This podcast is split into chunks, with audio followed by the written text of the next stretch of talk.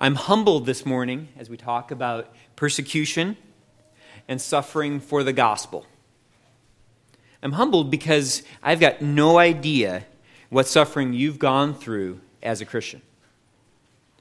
Reality is, I just have no idea what suffering you've gone through as a Christian. Maybe some of you have gone through physical abuse, maybe from some of your families when you first accepted Christ. Maybe you've been shamed or disowned by family members. Maybe you've been out sharing the gospel and been physically, and been physically attacked. That may be true of some of you. For many of us, I know that we've been left out of social events, kind of a, less costly. We've been maligned by our friends, teased by coworkers, sometimes cruelly, ridiculed by family at holiday gatherings, passed over for promotions at work. Others, others of us have been mocked because we believe what God's word says. We believe what God's word says about men and women, about what God intended for sex to be between a man and woman and for marriage. We've been maybe mocked because we believe what the Bible actually says about creation, about all kinds of miracles, about the virgin birth, about the resurrection of Christ, about heaven and hell. How did you respond to that kind of suffering? And I don't know what kind of suffering you've gone through. I just know that Timothy 3:12 is clear. All who desire to live a God to live godly in Christ Jesus will be persecuted. So how did you respond to suffering? Maybe at first you felt like the apostles in Acts 5. You rejoice that you've been counted worthy to suffer for the name of Christ. It was actually hard, but also thrilling as your soul was reinforced that you belong to Jesus Christ. But how do you respond when that suffering continues year after year? That's really what the Philippian church were going through. When Paul first brought the gospel there, he immediately suffered. Now it was 10 years later that Paul was writing to the same church. And the book of Philippians doesn't tell us, church history doesn't tell us. Was it nonstop suffering that they were going through? We don't know. But they were definitely going through suffering at this point when he was writing to them. Last week we saw how Paul called the Philippians to live worthy of the gospel. To live worthy of the gospel. And we looked at three characteristics of that worthy living that they were to be standing together in one mind they would be striving together in one spirit for the faith of the gospel, and that they were to be staying alert, knowing that opposition was coming, that t- they could expect it. Today in Philippians 1 29 to 30, Paul provides comfort to the Philippians in the conflict that they were facing because of their commitment to Christ. So we're going to look at the comfort that Paul gives to them as they were going through the suffering. So let's, let's read together Philippians 1 21 to 30. For to me, to live is Christ, and to die is gain. But if I am to live on in the flesh, this will mean fruitful labor for me. And I do not know which to choose. But I am hard pressed from both directions, having the desire to depart and be with Christ, for that is very much better. Yet to remain on in the flesh is more necessary for your sake. Convinced of this, I know that I will remain and continue with you all for your progress in joy in the faith, so that your proud confidence in me may abound in Christ Jesus through my coming to you again. Only conduct yourselves in a manner worthy of the gospel of Christ, so that whether I come and see you or remain absent, I will hear of you that you are standing firm in one spirit with one mind striving together for the faith of the gospel, in no way alarmed by your opponents. And here's where we see some of the comfort he gives, which is a sign of destruction for them, but of salvation for you. And that too from God. For to you it has been granted for Christ's sake, not only to believe in him, but also to suffer for his sake, experiencing the same conflict which you saw in me, and now hear to be in me. Let's pray. Lord, we thank you for uh, preserving this letter that you penned through your apostle Paul to the church of Philippi for our benefit. And we thank you for the comfort we're going to see this morning uh, as we go through suffering for Christ. And we pray, Father, for those who are currently going through suffering, currently being ostracized, currently being mocked, that are in it right now, Lord, that they would be comforted.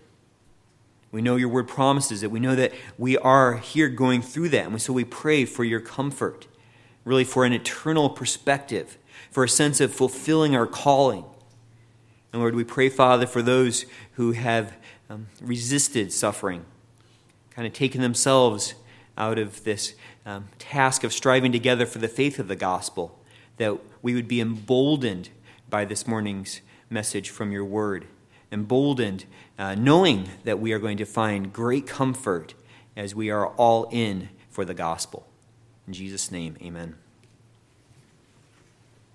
This morning, we're going to look at three comforts that Paul gives to those who are suffering for the gospel. So, we're going to look at three comforts that Paul gives to those who are suffering for the gospel. The purpose, that I hope, and even as I just pray, is that some of us will persevere in our boldness, that will look at the comfort that God gives to us, and that will be encouraged and restored and refreshed to keep going, to be comforted, to persevere in boldness. For some of us, though, I pray that God will use His word that we'll join in striving together for the sake of the gospel.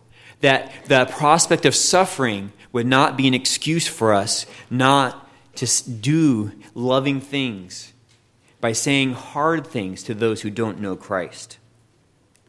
So, first, the first comfort we're going to look at is conflict. And, and, and really, the, we're going to look at that conflict is evidence of your destination. And so, when we talk about conflict, here, we're not talking about any kind of conflict. We know we go through many conflicts. If you're married, you maybe have daily small conflicts. We're not talking about any kind of conflict. We're talking about conflict that we are involved in because we want people to become worshipers of Jesus Christ. We're talking about the opposition to the gospel that we face. That that, that conflict is evidence of your destination. And that's what we're going to see here first in verse 28. So Paul is, is talking here, uh, calling them about worthy living in verse 27. That it's standing firm in one spirit, so not giving up, with one mind striving together for the faith of the gospel. Working hard so that the gospel goes forward, in no way alarmed by your opponents. And then he says, which is a sign of destruction for them, but of salvation for you. Which is a sign of destruction for them, but of salvation for you. Now, that which there is referring to Paul's command to live worthy in a hostile world by the standing firm and the striving together and this not being alarmed. It was going to function for the Philippians as a sign. It was going to be evidence to, for them. It's going to be proof for them, a demonstration for them. Now, if you have the, the ESV Bible, it kind of sounds like it's evidence for, for, for others. The ESV says, This is a clear sign to them of their destruction, but of your salvation.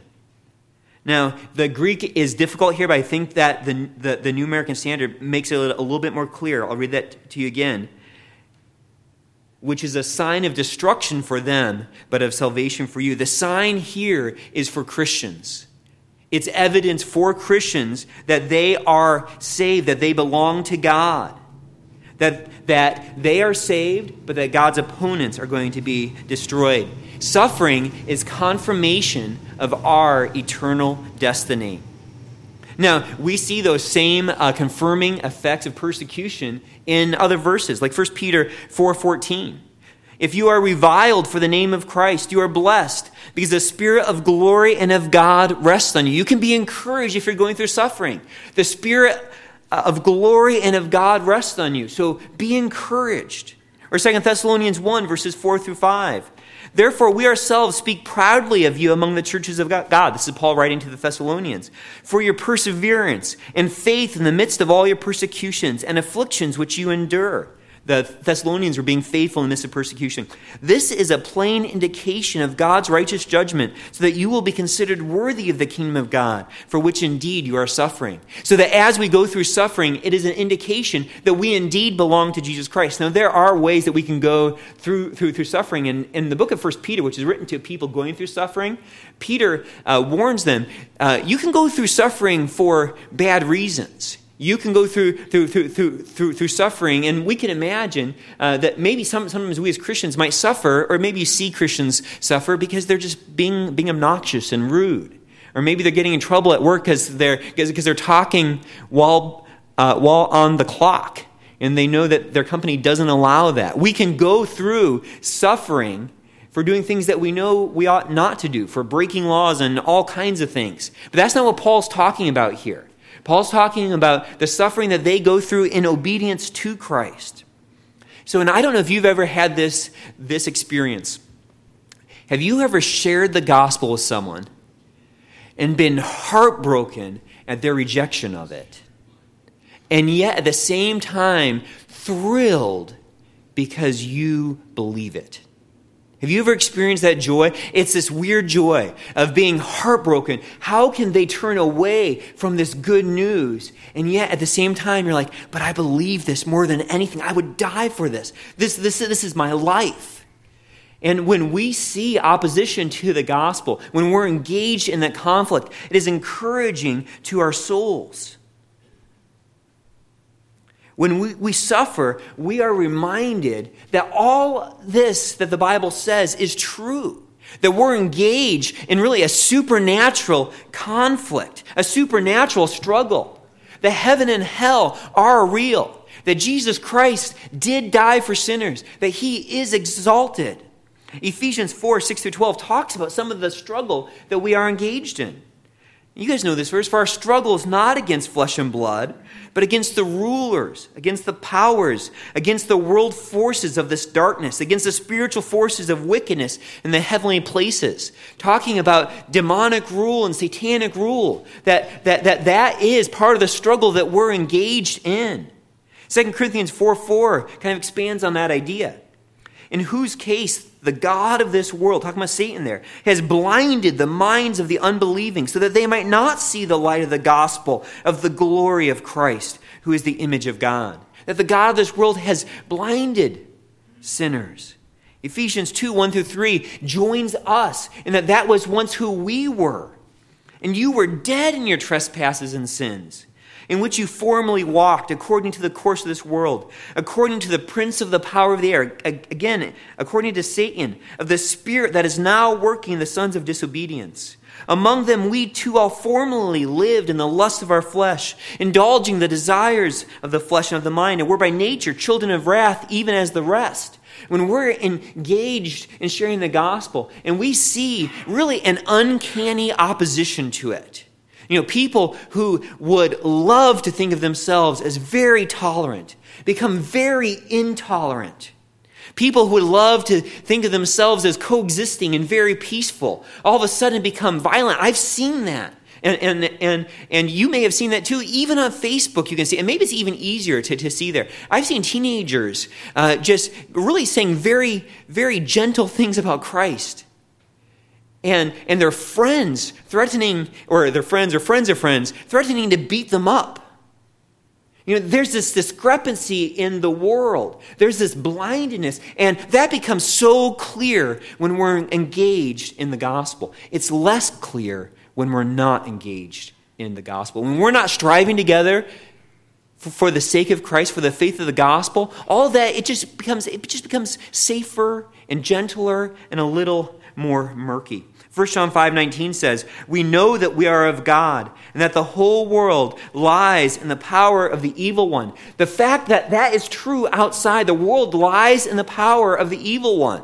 It may be true of you still here today if you do not know Jesus Christ as your savior. You are in the power of the evil one. Colossians 1:13 for he rescued us from the domain of darkness and transferred us to the kingdom of his beloved son. Praise the Lord for that rescue. of being transferred to the kingdom of his beloved Son. But that's how humanity is divided up. Either we are in the domain of darkness or we are in the kingdom of his beloved Son. And what's so sad is that those who are in the domain of darkness, they seem happy there. And they hate us for being part of God's kingdom, being aligned with their Creator. And that comes through when the gospel is preached. Often that does not come through if the gospel is not preached. And again, this is not because we are better. This is only because of God's grace. We know that we were once right there. Titus 3, verses 3 through 7. For we also once were foolish ourselves, disobedient, deceived, enslaved to various lusts and pleasures, spending our life in malice and envy, hateful, hating one another. That is who each of us were before Jesus Christ, right? That was us. But when the kindness of God, our Savior, and His love for mankind appeared, He saved us. Not on the basis of deeds which we have done in righteousness, but according to His mercy, by the washing of regeneration and renewing of the Holy Spirit, whom He poured out upon us richly through Jesus Christ our Savior, so that being justified by His grace, grace we would be made heirs according to the hope of eternal life. See, when we are involved and we are having those gospel conversations. And we see this is this is this doesn't make any sense to them. Or we see animosity. And we see rejection. All of a sudden our hearts are confirmed. And we love the fact that we are saved. And we're blown away by God's mercy and that he's rescued us. Right? And, and it just becomes all so clear again as we're talking to someone and we remember, I used to be that blind. I used to be part of the domain of darkness. I used to be that lost, but that's not me anymore. And that's what Paul's talking about. It is a sign of destruction for them, but of salvation for you. The line has been drawn. You know, at the uh, uh, uh, train station across the street, there is a safe and an unsafe line, right? There's big yellow lines. And I uh, sit in my, my, office and work during the week, and every once in a while I hear the voice saying, Get on the other side of the yellow line, right? Do not cross that line, right? That line there is a good thing. On one side of that line is safe, on the other side of that line is destruction. That voice is warning get on the other side of the line. That's what the gospel does in our hearts. We rejoice. I'm safe. I'm on the other side of the line. I'm not on the train tracks. I used to be there, but I'm not there anymore. And we should be sobered by this. You know, this is not just kind of some happy dance we do in a gleeful way. I'm not going to hell. Right? It is amazing. It is glorious to know it is a sign of our salvation, but it is also a sign of their destruction. That is eternal. Eternal destruction. And, and, and, and eternal destruction of those who are still blinded forever, who are still shaking their fist at God, who wouldn't repent if they had the opportunity who would still try to be saving themselves. Their hearts haven't changed. Being in hell doesn't regenerate you, it is forever opposition to God. As we think about that, there are those of you here this morning who are on the wrong side of that yellow line. You are on the train tracks. I'm certain that some of you are. And if not inside here, there definitely are on the other side of this wall. Many children who are on the wrong side of that yellow line. And that's not even to think about the lost world. I mean, if we were just imagine for a minute and go over to that train station, inside those yellow lines, the train tracks are filled. And it doesn't matter how loud that horn is being blared, or the rumble on the tracks, or the bright light flashing. The God of this world has blinded them. And they just keep staying there even though destruction is coming. That's what it's like to be the domain of darkness. That was who we were before Christ rescued us. And that is who they are now. So Paul's immediate application here is to comfort us. It's a sign of our salvation. But I think we also can be challenged by this. It is a sign of their destruction. So, what are we going to do about it? What would you do to save one person from an oncoming train? Would you jump in after them? Would you beg them to get out? You know, the, the announcer across the train track is saying to people, get out, stay on, get on the other side of the line, get saved, be safe. See, if you are on the wrong side of that yellow line, if you are on the train tracks, God's judgment train is coming. It is coming. The amazing, amazing truth of the gospel is that Jesus stood on the tracks in our place and took that full brunt of that train and came back to life so that we can be saved. You can be saved. This is the good news. You may hate the fact that I'm saying you're on the tracks. That's a sign of destruction, but of salvation. You can be saved. You can't be saved by doing community service. You can't be saved by being a good person. You can't be saved by coming to church. You can't be saved by praying a prayer. You can't be saved by praying to any gods that you want. You can only be saved by running to Jesus Christ. And that's the gospel, right? That all who believe on him will be saved. So we need to take that gospel and warn the people who are on the wrong side of the yellow lines so that they can be saved. Eternal destruction is coming on them. We can feel the rumble. We know it's coming. The horn is blaring. We should be that horn. They may not like it. We're going to be comforted as they don't like it because we know I'm on the right side. Even as we plead with them, get on the other side of that line. Put your faith in Christ. The people, the people on the tracks are surrounding us. We live next to them. We have them in our families.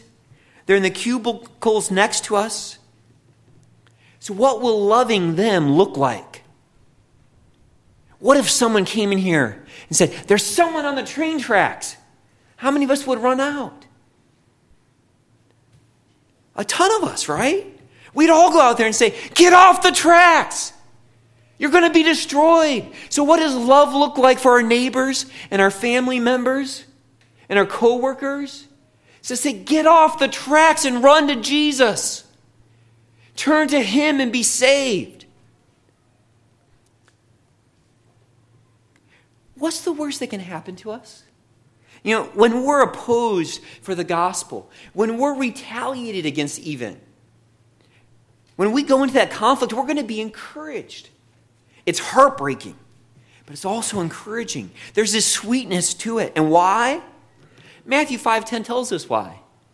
Blessed are those who have been persecuted for the sake of righteousness, for theirs is the kingdom of heaven when we're persecuted, when we're engaged in that conflict, we know we are happy, eternally happy, because the kingdom of heaven is mine. We are not of this world. We are not blinded anymore. Mark 8:35 encourages, "For whoever wishes to save his life will lose it, but whoever loses his life for my sake and the gospel's will save it." Are you saved? It is because you lose your life for the gospel's sake. So let's get out there and let's push some people off the tracks, right? And you'll be and comforted.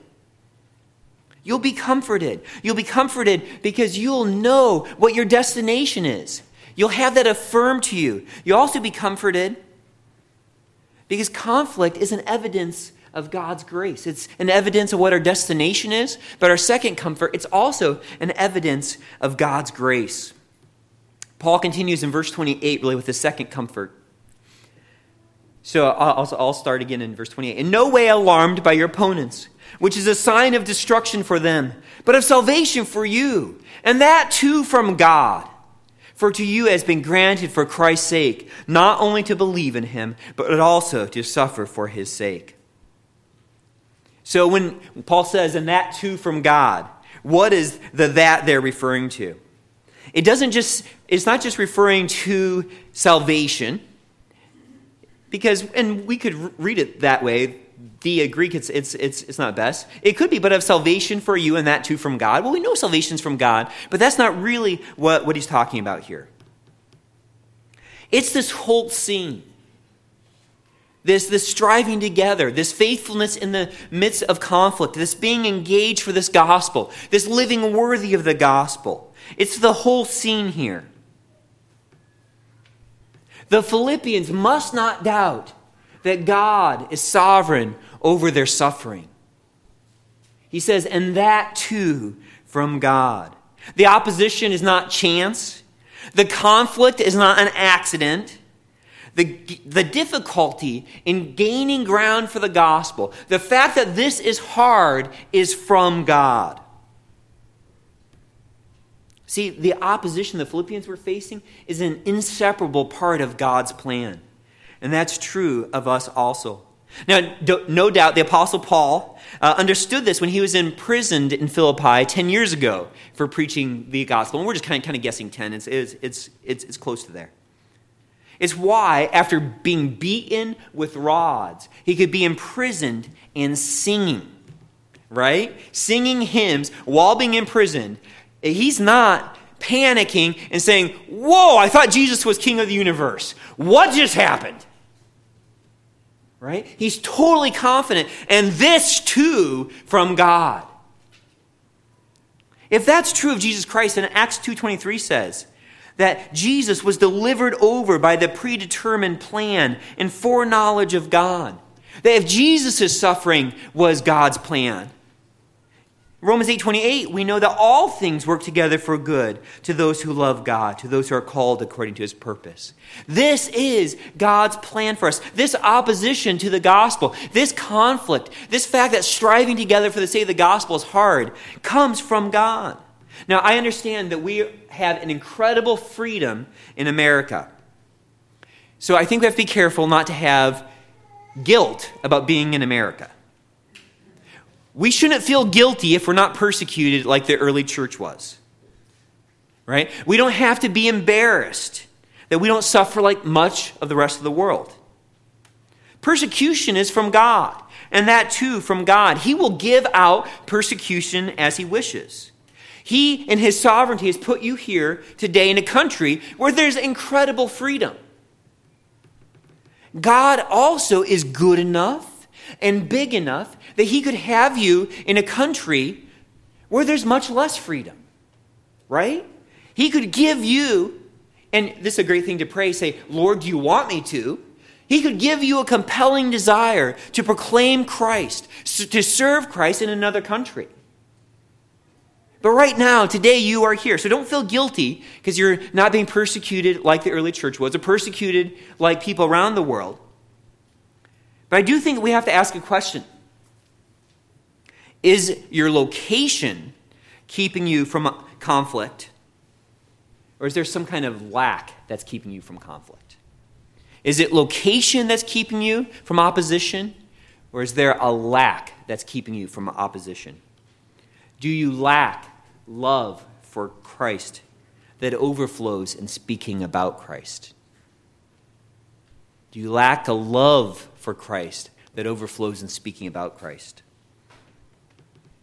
Do you lack love for your neighbors to warn them and plead with them to get off the tracks? Do you lack faith that God is still saving people? Do any of you think that the full number of elect have been saved? No. God is still saving people. Do you lack a willingness to suffer? We don't have to be guilty about our location. If God wants you in a different location, He will compel you. I trust God. But we should be concerned if maybe it's because of a lack. It may be because of our location, we're not going through as much persecution as some people. Or maybe we're not going through as much persecution as we once did before coming to Christ. I know that our relationships change. We surround ourselves primarily with those who know and love Christ. We spend a lot of our time with Christians who naturally are going to persecute us less, I hope. But it may be because we're avoiding it. It may also be because we're just too busy chasing the American dream. Maybe we're too busy chasing success and safety and security. Maybe we're too busy chasing comfort and entertainment, education. Maybe we're just not facing conflict because the gospel, and maybe because lost people have been marginalized out of our schedule. If you're not suffering for the gospel now, today, I think it's a great question to ask. Why not? Is it because God hasn't sent it or because you're avoiding it? If you are suffering, though, we know that suffering is from God. Now, it's almost as if Paul then kind of prevents this from being too blunt, right? I mean, he's not uncaring here. He says, You guys are going through, you know, which is a sign of destruction for them, salvation for you. This is from God. Just man up. No, he encourages. Listen what he says next. For to you it has been granted for Christ's sake not only to believe in him, but also to suffer for his sake. He really brings us to God's character of being gracious. God has granted, he has freely given, he has gifted. And if you are in Jesus Christ today, if you have heeded the warning, you know how much of a gift this is. We've already seen some of that this morning in contrast to who we were before Christ that we had our eyes open. We saw our desperateness. We saw our inability to save ourselves. We saw the beauty of God in the face of Christ. We ran to him. We knew that he was our only hope. See, believing in God is a gift from God. Romans 8, 7 through 8 talks about who we were before Christ talks about how the mindset on the flesh is hostile toward God. It does not subject itself to the law of God, for it is not even able to do so. And those who are in the flesh cannot please God. That is who we once were, hostile to God, unable to please God, unwilling to please God. But Ephesians 2 8 talks about this gift of faith. For by grace you have been saved through faith, and that not of yourselves, it is the gift of God. That faith is from God. It is God's gift to those who are saved. He has given us faith. John 6, 44 to 45. No one can come to me unless the Father who sent me draws him. That's Jesus talking. No one can come to the Father unless the Father draws him. And I will raise him up on the last day. It is written in the prophets, and they shall all be taught of God, meaning that God has to do that work.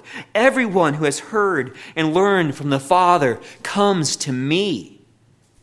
This is the gift of God. The fact that we believe that He is our life, that we come to Him as the bread and as the resurrection and as the way and the truth and the life is because of God's grace. It's a gift. Now, if we appreciate that gift of God, if we understand it's God's character that gives us this gift, would, wouldn't we be foolish to not receive other gifts that God gives? Right? If the same God who gives you faith and says, here's faith, I've got other gifts for you too, are we going to say no? I don't want the gifts that you've given me? We, we, we, we read in care groups this fall from Romans 8, verses 31 to 32. What then shall we say to these things? If God is for us, who is against us? He who did not spare his own son, but delivered him over for us all, how will he not also with him freely give us all things? God doesn't hold back any good thing from us. He's paid the extravagant price, the pricelessness of his own son's blood. There's nothing that we could ever compare to the gift of Jesus Christ. So if he gives you all that, we know every gift he gives is good. He only has good gifts for us. We uh, learned about prayer. God is a good God. He doesn't give scorpions and snakes. So, suffering on behalf of Christ, that's what Paul says here, is a gift. For to you it has been granted for Christ's sake, not only to believe in him, but also to suffer for his sake. It is a gift from God. Now, you might be asking, well, how is this a gift? In what way is this a gift to us? And so I've got some ways that this is a gift. We've already seen that it's a gift because it's an evidence of our destination. The fact that we are saved, that we've been rescued from destruction. We have already talked about, really, in a sense, it's an evidence of God's grace.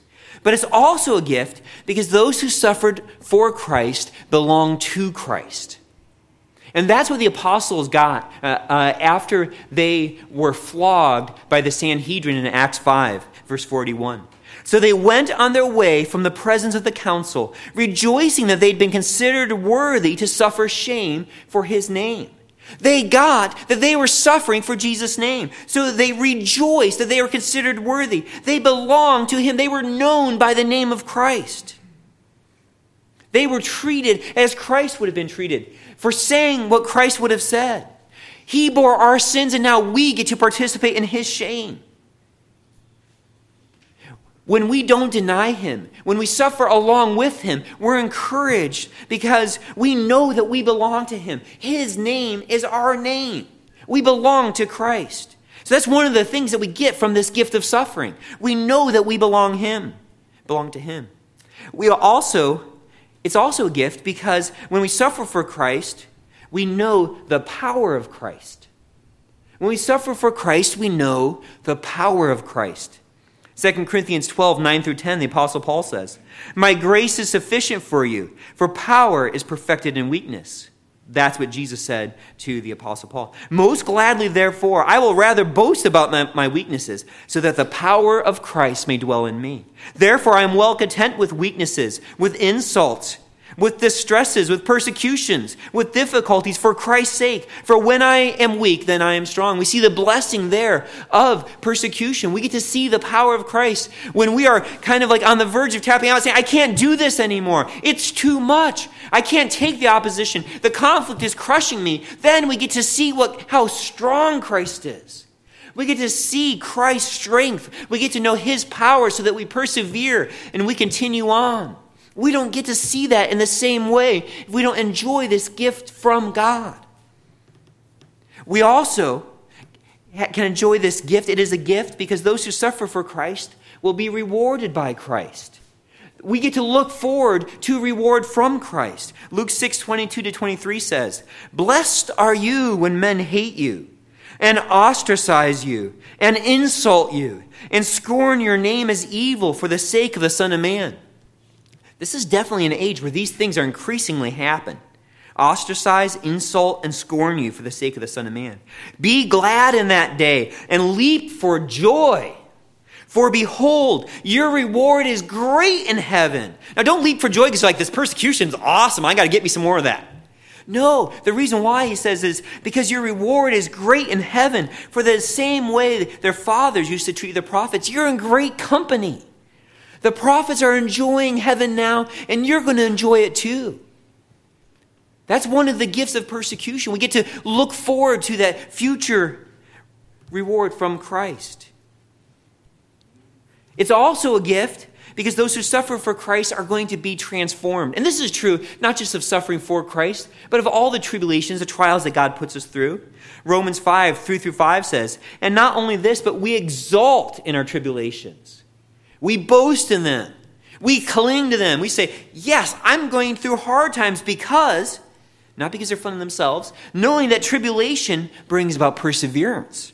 And perseverance, proven character. And proven character, hope. And hope does not disappoint because the love of God has been poured out within our hearts through the Holy Spirit who is given to us.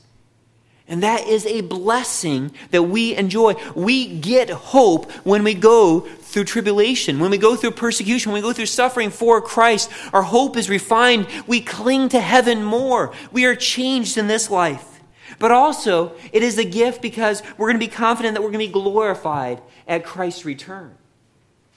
So, suffering is, is a gift, and we, we already talked about. It encourages what our destination is. We see this grace, but then it's a gift because we know that we belong to Christ.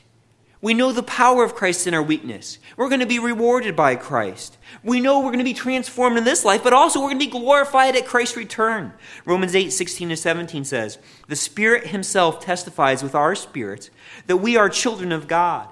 And if children, heirs also, heirs of God, and fellow heirs with Christ, if indeed we suffer with Him, so that we may also be glorified with Him. It's encouraging. We go through suffering because we look forward to that glory. Paul's language is so clear. For to you it has been granted for Christ's sake, not only to believe in him, but also to suffer for his sake. The two come together. it's a package deal. It's good for us.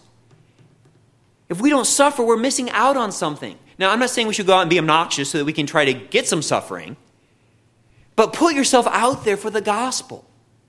Don't be afraid of conflict. If we're not suffering, it's kind of like there's unwrapped presents under the Christmas tree, and this in the middle of summer. Right? Don't you want the gifts that belong to you? Now, we have to have a tremendous faith in God to believe that. To believe that suffering is an unwrapped gift if we're not going through it.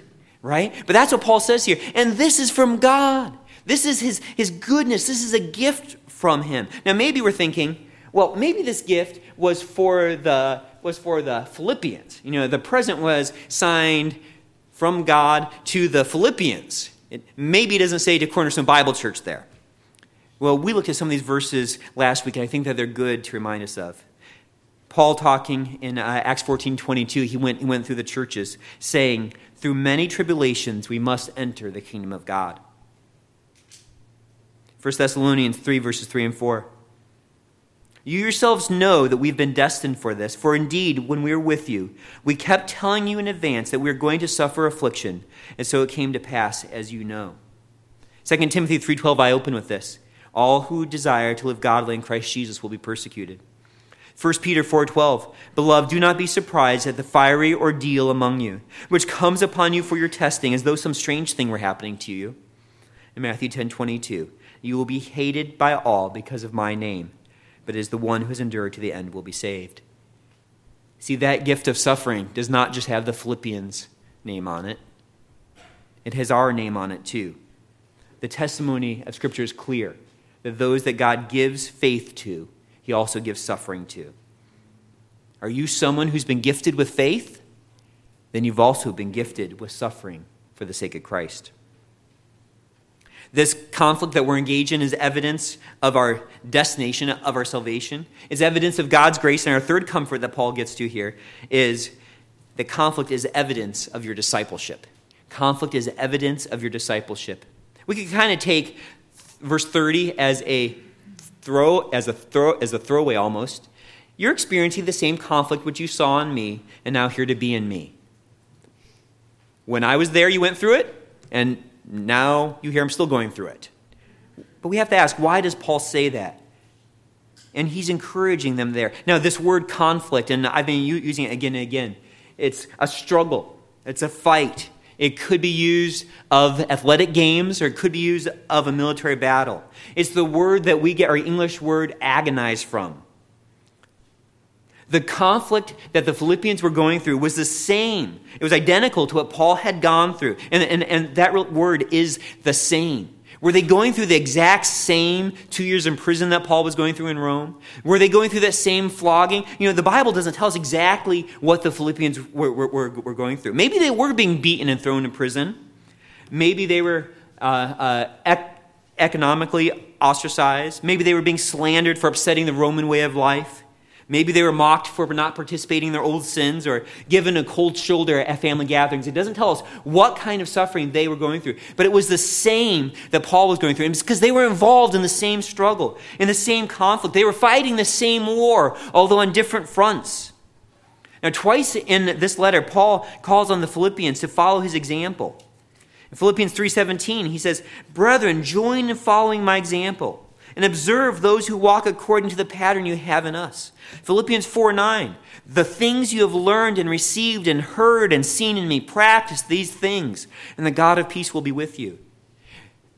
Paul encourages them twice in this letter follow his example. But here, Paul says, You're already doing it. You're following my example. You're going through the same conflict you saw in me and you hear is now in me. They were in good company, they were on the right path. They, they were engaged in the battle for, for people to be saved. See, they had learned from Paul what it means to be a Christian. And to be a Christian means to be engaged in conflict. Really, there's lots of conflicts we're engaged in as a Christian. Really, it's a, it's, it, it, it's a theme in Paul's letter. In uh, 1 Timothy 6.12, I, I'm not going to go through all the verses there on your notes. 1 Timothy 6.12, Paul says, fight the good fight of the faith. Fight the good fight of the faith because you believe you're going to be engaged in conflict. Sometimes that's a conflict against our own internal sin. Sometimes it's a conflict against the lies of this world system. Sometimes it's a conflict, as we see, wrestling against the prince of the power of the air, of the, of, of, of the whole demonic world with its lies. Paul went through a conflict for the growth of the saints. In Colossians 1:29, he says, "For this purpose also I labor, striving, again agonizing, being in conflict according to his power." And that p- power there in that verse is about presenting other saints mature in Christ. But there's also a conflict in proclaiming Christ. I, you know, the same word is not used in 2 Timothy 2.10, but it's such a powerful verse, such an insight into Paul's heart. For this reason, I endure all things for the sake of those who are chosen, for the sake of the, the elect in different version, so that they also may obtain the salvation which is in Christ Jesus, and with it eternal glory. Why does Paul go through all of this stuff? Why is he engaged in this conflict? Because he knows there are people who are going to be saved. He suffers all things for the sake of the elect, so that they may obtain the salvation which is in Christ Jesus. That's the conflict that Paul was involved in in Philippi when he first went there. That's the conflict that Paul had been engaged in again and again. He was currently engaged in in Rome. And Paul was engaged in this conflict because he was like his master, Jesus Christ. He was a slave of Jesus Christ.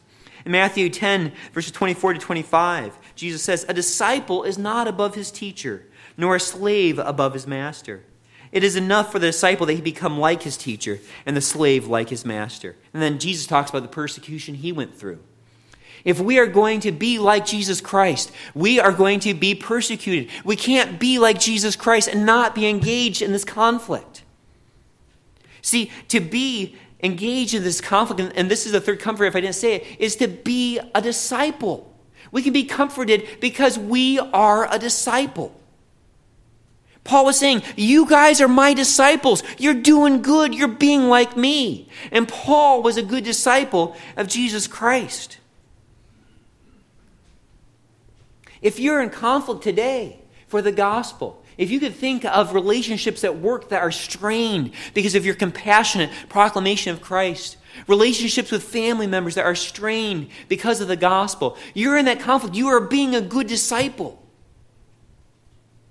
Now, maybe if you're not in any conflict, I can't say absolutely you're not being a good disciple, but I think that we should ask and saying, Am I being like Jesus Christ? Matthew 10 34 verse 39. These are sobering words from Jesus, so unlike the picture that the world presents of Jesus. Do not think that I came to bring peace on the earth. I did not come to bring peace, but a sword. Of course, Jesus came to save people, but, there's, but the gospel message is a sword. It's a dividing, it's yellow lines. For I came to set a man against his father, and a daughter against her mother, and her daughter in law against her mother in law. And a man's enemies will be the members of his household. He who loves father or mother more than me is not worthy of me. And he who loves son or daughter more than me is not worthy of me. And he who does not take his cross and follow me is not worthy of me. He who has found his life will lose it. If you're holding on to your life, if you're avoiding conflict because you want to be safe, the warning is you'll lose it. Deep down, at the most basic core, if you avoid the gospel because you, um, if you are avoiding the conflict, if you're not engaging in sharing the good news of Christ because you're afraid of opposition, you're holding on to your life, and Jesus' warning is so serious, you'll lose it. It's a demonstration of those who don't know him, not of those who do know him. But those who lose his life for my sake will find it. And Jesus is very aware that losing your life for the sake of Christ is going to result in conflict, even amongst your own family member. I know some of you have gone through that. But now, after going through that, it's not time to shirk back. It's time to still be a disciple. It's to still be like Jesus Christ, to be suffering all things for the sake of the elect. So this morning, you can be comforted if you are engaged in this conflict. You are sharing in the sufferings of Christ. And Paul's going to use that phrase later sharing in the sufferings, the fellowship of the sufferings of Christ. You're being counted worthy of Christ. You are becoming like your master, one who lovingly, patiently, gently says hard things and proclaims good news. You can be comforted because God is giving you this good gift of suffering. You can be comforted because you know that your destination is heaven. But it's also possible that maybe you've been shrinking back from conflict, you've been avoiding it. Have you been avoiding the awkwardness of someone knowing that you really believe the Bible is God's Word? Have you taken yourself off the path of suffering for the sake of the elect? Just like, well, if God's chosen them, He's going to save them. Are you sitting on the sidelines of this conflict instead of in the ring? Are you just a spectator in the crowds rather than running this race? Are you fighting the good fight? For some of us, it may be time to get back to being a disciple of Jesus Christ. And that is going to mean that we are engaged, loving people and speaking truth with them. So, and I've challenged this before look for an opportunity to love and pray for an opportunity to speak. Even begin there. Say, Lord, I'm totally willing. You say you've got, you've given me this gift of faith. I know I'm yours. There's this other gift of suffering. Maybe I'm not experiencing a ton of that right now. So, Lord, simply give me an opportunity to speak your truth. Help me open my eyes so that I can see where I should speak truth. Give me and help me to know how to love my neighbors, how to love my coworkers in such a supernatural way that, that, that they want to, to, to know why I am the way that I am. Some of you already are facing conflict. You are in conflict here today. This message is full of comfort.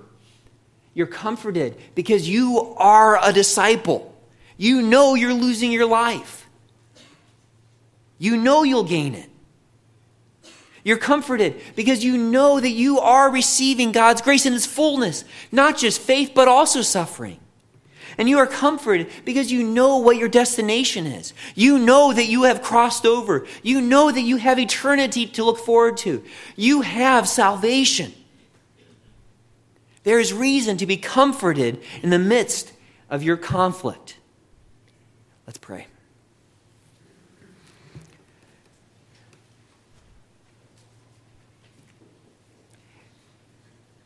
Lord, uh, as we talk about suffering, and persecution. We think about what Paul went through. Uh, we think about what many in the world are going through. Uh, we've, we, we've heard uh, stories again and again of uh, the persecution that's going around the world. So there's this certain uh, just humility we have when we talk about suffering. Lord, our concern is not, um, I guess, what kind of suffering that you give us, but whether we're being faithful. So, Lord, we do want to be faithful. I pray, Father, that our hearts would yearn to be faithful, that we would be good disciples of Jesus Christ, that somehow we would learn to be disciples of Paul. And, and, and I know that we see in him is that there's this unquenching passion to see you glorified in people being saved in the elect, in those you've chosen coming to the knowledge of Christ. So, Lord, help us to not be satisfied with the glory that Christ currently has. Help us to be ambitious, Lord. And I know, Father, that this is an age, I sympathize, I feel it, Lord, where Christianity has been so just marginalized and people don't want to hear about Christ. At least that's what we think of many people. I pray, Lord, that you would give us, give us boldness, help us to use the resources you've given us to love, to even perform supernatural acts of love that would leave a lost world scratching their heads how we've been been, why are we so different, Lord? But I pray that we would, we would speak to those who are facing judgment. Lord, help us to have that boldness and that compassion and that zeal for your glory. And Lord, I pray for our brothers and sisters that are here this morning going through that conflict, Lord. Uh, maybe even, even dreading the next family dinner because of the, the jabs thrown at them about being yours. Lord, I pray that they would find real comfort from this passage today, Lord. I pray, Father, that their salvation would become so certain to them that they, even those, those family gatherings or those episodes at school or at work would just be so authenticating in a sense that, that they know you. And may they come away rejoicing, counting uh, to be counted worthy of suffering for your name. Lord, I pray, Father, that they would be encouraged in their discipleship, Lord, that they would be encouraged about this grace gift from you. So please, Lord, bring them comfort. And I pray, Father, for others of us that we'd be jealous of that comfort, that we would want more of that comfort for ourselves, that conviction that you're going to say to us, Well done, good and faithful servants, because the way we've stewarded the gospel you've given to us.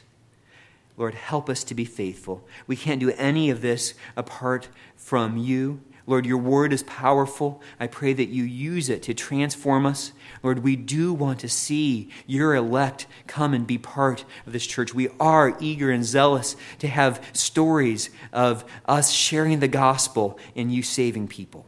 Lord, we are confident that you still are, and we ask uh, for the salvation of more of your elect. In Jesus' name, amen.